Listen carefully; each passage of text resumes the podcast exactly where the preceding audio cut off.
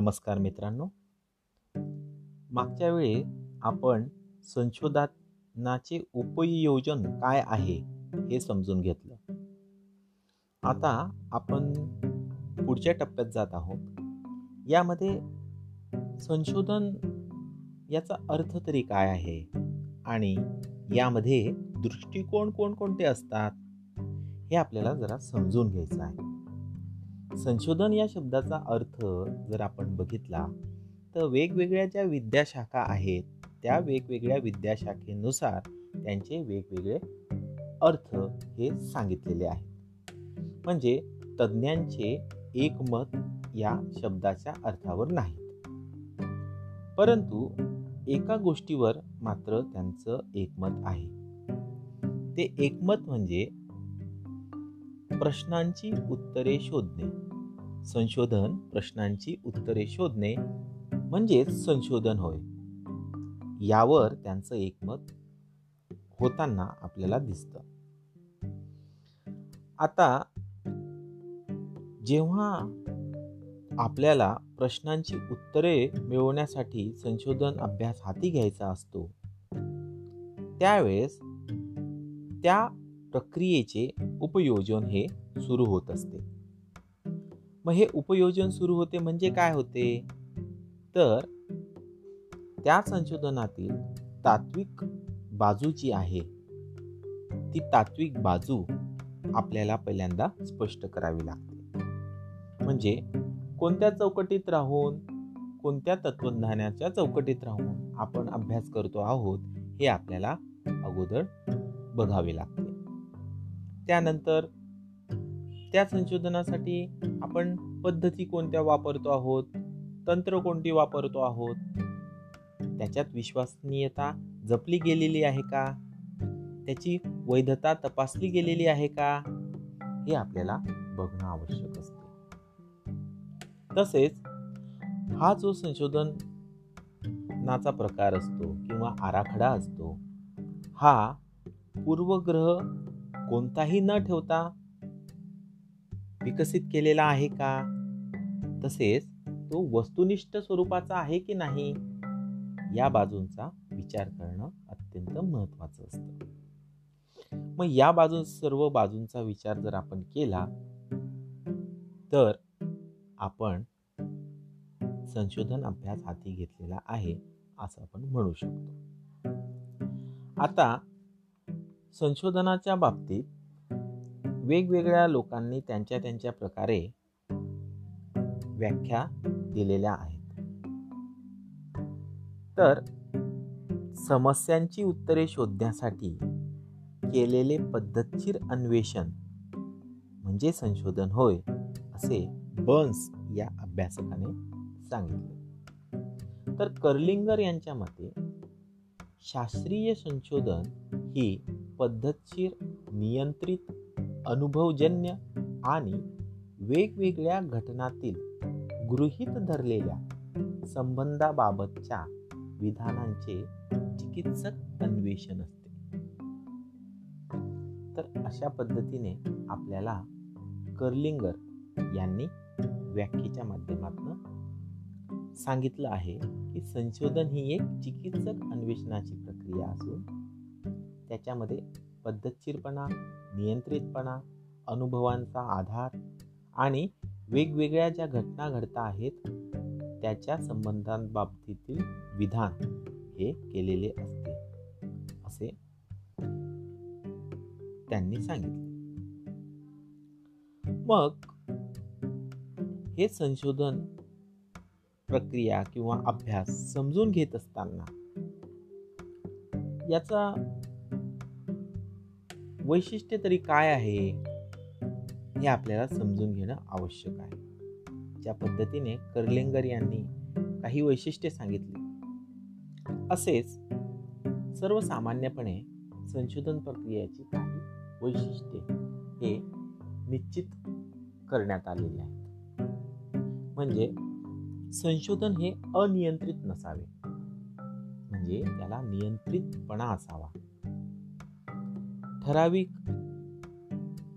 भागापुरता ठराविक समुदायापुरता ठराविक प्रश्नापुरता संशोधन हे मर्यादित असावे. यामध्ये काटेकोरपणा असावा. म्हणजे आपण जी पद्धत वापरतो आहोत ती तर्कसंगत असली पाहिजे उचित असली पाहिजे न्यायसंगत असली पाहिजे.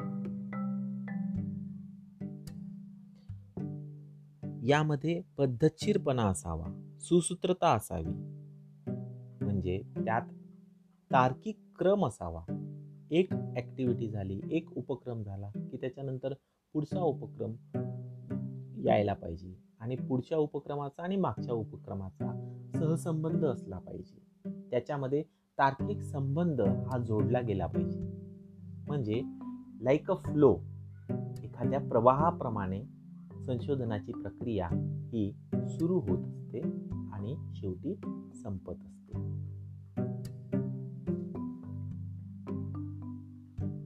यामध्ये आपण जी सं जी संकल्पना संशोधनामध्ये वापरतो आहोत एक असेल दोन असेल अनेक संकल्पना जर आपण वापरत असू तर या संकल्पना वैध आहेत का?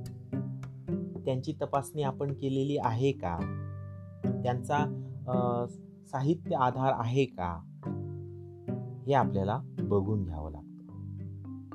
तसंच ते तपासून घ्यावं लागतं.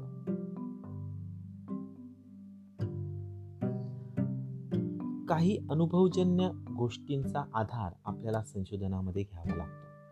म्हणून अनुभवजन्य प्रकार हा सुद्धा एक वैशिष्ट्य म्हणून मानला गेलेला आहे.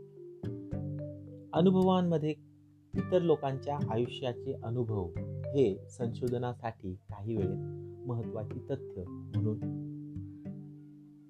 संकलित केले जातात. आणि मग अशा प्रकारची तथ्य आणि त्याच प्रकारे निरीक्षणे यांचा आधार घेऊन संशोधन हे गुणात्मक पद्धतीने चांगले आहे की नाही हे ठरवता येतं. संशोधनामध्ये चिकित्सक वृत्ती असणे आणखी महत्वाची असते. आपण संशोधनासाठी कोणत्या पद्धती वापरतो आहोत? कोणती साधनं वापरतो आहोत? ती साधनं आपण का वापरतो आहोत? याचा खरंच उपयोग होणार आहे का? या गोष्टींचा विचार चिकित्सक पद्धतीने आपल्याला करणं अपेक्षित असते. आणि संशोधनाच्या अनुषंगाने आपण जे अन्वेषण करत असतो ते परिपूर्ण प्रकारचे असावे. त्यात कोणत्याही उणीवा नसाव्या.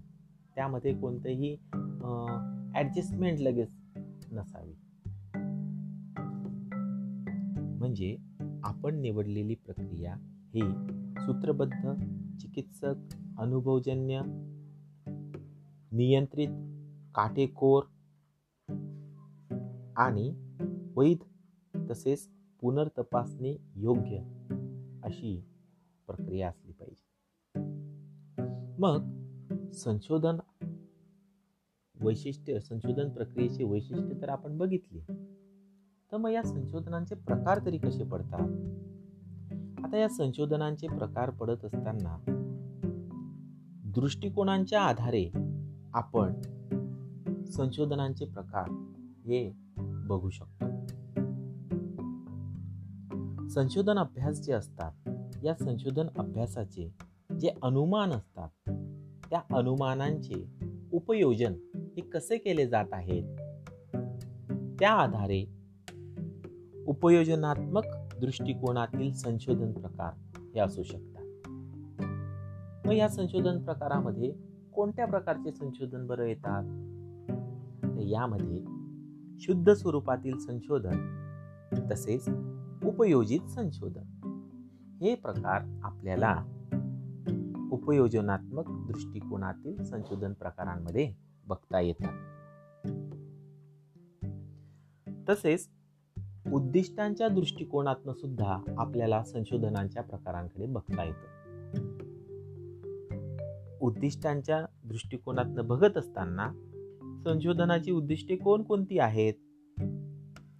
म्हणजे वर्णनात्मक प्रकाराचं जर उद्दिष्टे असतील तर त्याला आपण वर्णनात्मक संशोधन प्रकार असं म्हणतो. जर परस्पर संबंध दर्शवणारे उद्देश असतील तर त्याला परस्पर संबंधी संशोधन प्रकार आपण असं म्हणतो. संबंधांच्या बाबतीत स्पष्टीकरण करणारे उद्देश जर आपल्याला दिसत असतील तर त्याला आपण स्पष्टीकरणात्मक संशोधन असं तर एखाद्या विषयाबद्दल माहितीच कमी आहे त्यावर संशोधनच झालेले नाही. आणि आपण त्या विषयाला घेऊन आणखी संशोधन करत जात आहोत शोध लावत जात आहोत. तशा प्रकाराला तशा अन्वेषणाला अन्वेषणात्मक संशोधन प्रकार आपण असं म्हणतो. तर उद्दिष्टे तुमची कोणत्या प्रकारची आहे यावरनं सुद्धा संशोधनाचे प्रकार पाडले गेले आहे म्हणजे उपयोजन काय आहे संशोधनाचं? त्यानुसार सुद्धा आपल्याला संशोधनाचे प्रकार दिसतात. तसेच संशोधनाची उद्दिष्टे काय आहेत? या प्रकारे सुद्धा आपल्याला संशोधनाचे प्रकार हे सांगता येऊ शकतात. आणि एक तिसरा प्रकार आपल्याला सांगता येऊ शकतो तो म्हणजे चौकशीचा प्रकार. संशोधन करण्यासाठी आपण जी माहिती जमा केली लोकांना विचारली त्या माहितीच्या प्रकाराला आपण चौकशी म्हणतो. मग हा चौकशीचा जो प्रकार आहे या आधारे सुद्धा संशोधनाचे प्रकार पडलेले आपल्याला दिसतात. यामध्ये संख्यात्मक संशोधन गुणात्मक संशोधन आणि संमिश्र पद्धतीचं संशोधन अशा तीन पद्धतीचे संशोधन आपल्याला सांगण्यात येतात. आता संख्यात्मक संशोधन प्रकार जो असतो या संख्यात्मक संशोधना प्रकारामध्ये प्रामुख्याने जे अन्वेषण केले जाते त्यामध्ये ताठर किंवा संरचित पूर्वनिश्चित कार्यपद्धती या गोष्टींचा समावेश केला जातो. प्रामुख्याने यामध्ये संख्यात्मक पातळीवर गणनेच्या पातळीवर तथ्य संकलन करत असताना विचार केला जात असतो. तर गुणात्मक दृष्टिकोन जर आपण बघितला तर हा तत्वज्ञानावर आधारित अनुभवावर आधारित असा संशोधन प्रकार आपल्याला दिसतो. यामध्ये तथ्य किंवा माहिती संकलित करत असताना आपण मुक्त लवचिक असंरक्षित दृष्टिकोन हा अनुसरत असतो. आणि त्याच्या माध्यमातून आपण तथ्य हे संकलित करत असतो. अनुभव.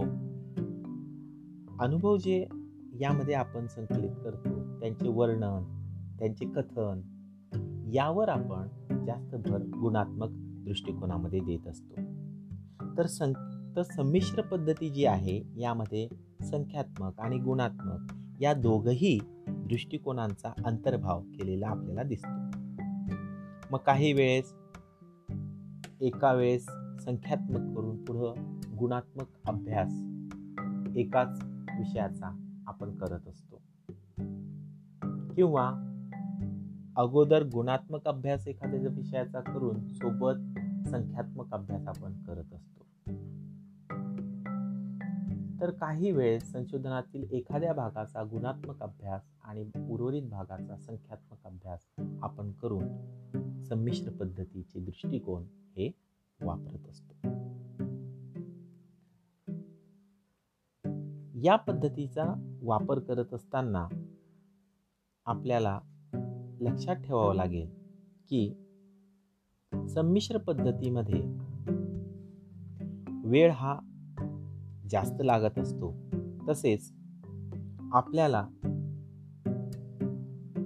सांख्यिकी पातळीवरचे विश्लेषण पातळीवरचे ज्ञान हे खोलवरचे असणे आवश्यक असते. तसेच त्या बाबतीत अनुभव असणे हे सुद्धा महत्त्वाचे ठरते. आपल्याला वेळेची मर्यादा असेल आणि आपण जास्त वेळ संशोधनासाठी देऊ शकत नसू. तर संमिश्र प्रकार हा आपण टाळलेला बरा. परंतु आपण हेही लक्षात ठेवले पाहिजे की संमिश्र प्रकाराच्या संशोधनाच्या माध्यमातून मिळालेली माहिती किंवा आपण त्याला अनुमान म्हणू आलेले अनुमान निष्कर्ष हे जास्त प्रगल्भित अशा प्रकारचे असतात आणि ते प्रश्नांवर जास्त प्रकारे प्रभावी ठरणारे असतात. सामाजिक संशोधनाचा विचार करत असताना संमिश्र संशोधन पद्धती ही खूप उपयोगाची आणि महत्त्वपूर्ण ठरत असते. म्हणून संमिश्र संशोधन पद्धतीचा वापर आपण संयुक्तिक ठरत असते. परंतु यासाठी चांगल्या पद्धतीचं अभ्यास हे संशोधन पद्धतीचं होणं अत्यंत गरजेचं आहे. त्याचसोबत विश्लेषण करण्याच्या पद्धती या बाबतीतील आपला अभ्यास खूप चांगल्या प्रकारे होणं आवश्यक आहे. तर या ठिकाणी आपण वेगवेगळे संशोधन प्रकार दृष्टिकोनांच्या स्वरूपात बघितले. परंतु जरी आपण दृष्टिकोनांच्या अनुषंगाने वेगवेगळे प्रकार केलेले असले तरी एक दृष्टिकोन त्या दृष्टिकोनाच्या अंतर्गत हा एकच संशोधन संशोधन अभ्यास आहे असं आपल्याला म्हणता येत नाही. म्हणजेच आपण जर संख्यात्मक संशोधन म्हटलं तर त्यामध्ये काही त्या संख्यात्मक संशोधन प्रकारांमध्ये समजा आपण संख्यात्मक संशोधनाचा एखादी अभ्यास करतो आहोत त्याची सुद्धा काहीतरी उद्दिष्ट असतील. आणि त्या उद्दिष्टांमध्ये सुद्धा काही वर्णनात्मक प्रकारचे उद्दिष्ट असू शकतात. तर त्याच संशोधन प्रकाराचा काही प्रकार काही प्रमाणात उपयोजन हे सुद्धा होऊ शकणारे असते. म्हणजे एकाच वेळेस ते तिघही दृष्टिकोनांचा अंतर्भाव असलेले संशोधन आपल्याला दिसते. याचाच अर्थ असा की या तिघही दृष्टिकोनांचा जरी वेगवेगळ्या प्रकारात आपण आपल्या समजण्यासाठी वर्गीवारी केलेली असली तरी प्रामुख्याने यांच्यामध्ये एक संगतपणा असतो आणि एक सूत्रता त्यांच्यामध्ये असते. एकात एक असं त्यांच्यामधला सहसंबंध आपल्याला दिसत असतो.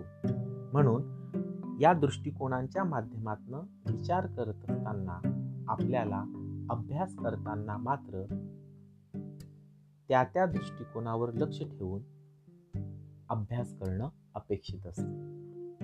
म्हणून संशोधनाचे प्रकार आपल्याला ज्यावेळेस विचारले जातात त्यावेळेस प्रामुख्याने संख्यात्मक संशोधन प्रकार गुणात्मक संशोधन प्रकार आणि संमिश्र किंवा मिश्र संशोधन पद्धती प्रकार असे तीन प्रकार प्रामुख्याने हे सांगितले जात असतात. तर हे तिघही संशोधन प्रकार खूप महत्त्वाचे आहेत आणि त्यानुसारच आपण आपले सर्व संशोधन अभ्यास हे पुढे करत असतो. तर धन्यवाद. आपण या पॉडकास्टला जॉईन झालात त्याबद्दल. पुढच्या सेशनला आपण संशोधनाच्या बाबतीत आणखी काही माहिती घेऊया आणि चर्चा करूया. तोपर्यंत तुम्हाला शुभेच्छा.